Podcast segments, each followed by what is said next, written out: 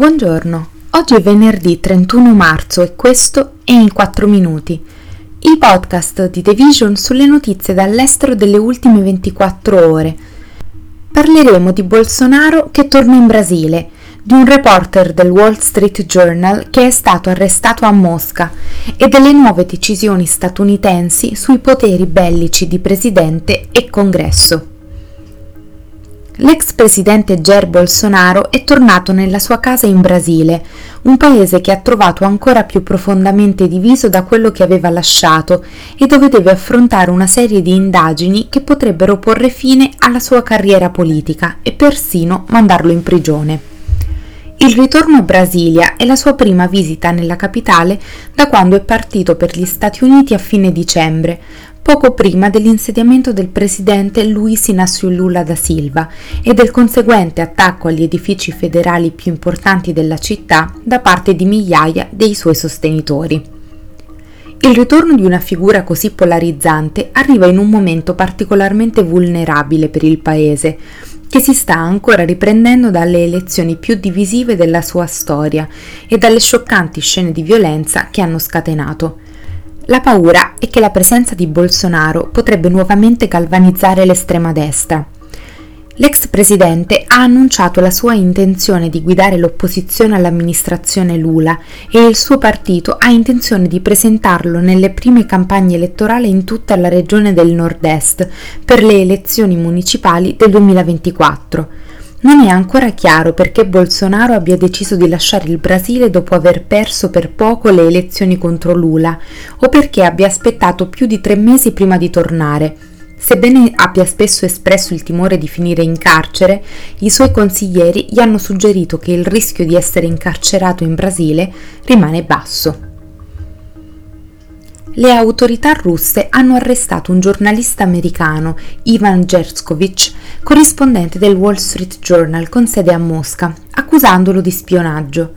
Il Servizio di Sicurezza Federale, noto con l'acronimo russo FSB, ha dichiarato in un comunicato che su istruzione degli Stati Uniti Gersovich stava raccogliendo informazioni su una delle imprese del complesso militare industriale russo che costituiscono un segreto di Stato.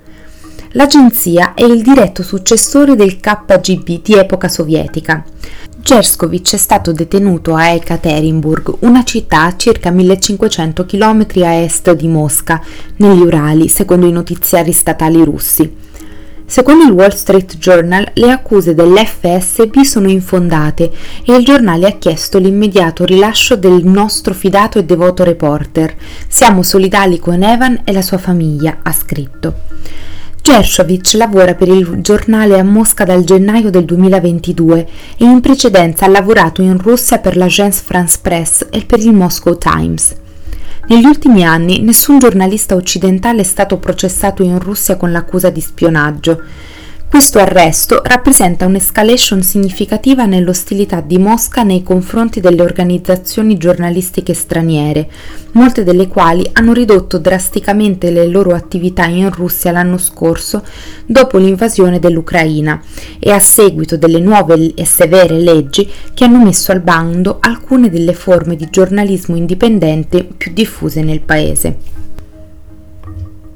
La decisione di muovere una guerra in Iraq nel 2003 si è poi saputo essere stata basata su una menzogna, che Saddam Hussein possedesse delle armi di distruzione di massa.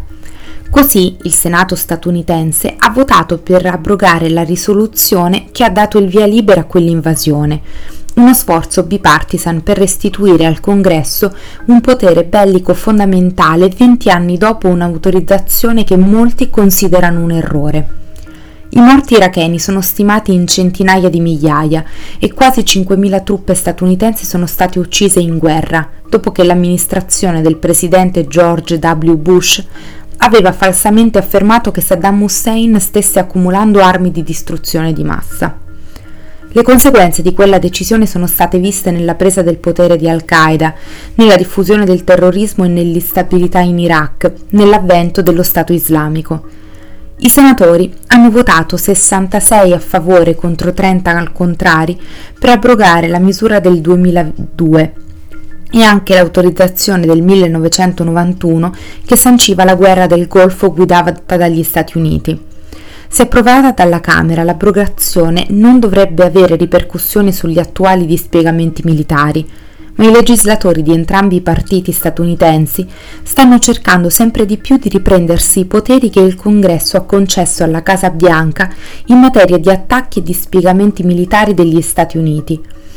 L'amministrazione del presidente Donald Trump ha citato la risoluzione sulla guerra in Iraq del 2002 come parte della giustificazione legale per l'attacco di un drone statunitense del 2020 che ha ucciso il generale iraniano Qassem Soleimani a Baghdad. Al momento circa 2500 gruppe statunitensi rimangono in Iraq su invito del governo centrale di Baghdad per assistere e consigliare le forze locali. Un'autorizzazione separata del 2001 per la guerra globale al terrorismo rimarrebbe invece in vigore secondo il disegno di legge che il presidente Joe Biden ha già fatto sapere di voler sostenere. Questo è tutto da The Vision a lunedì.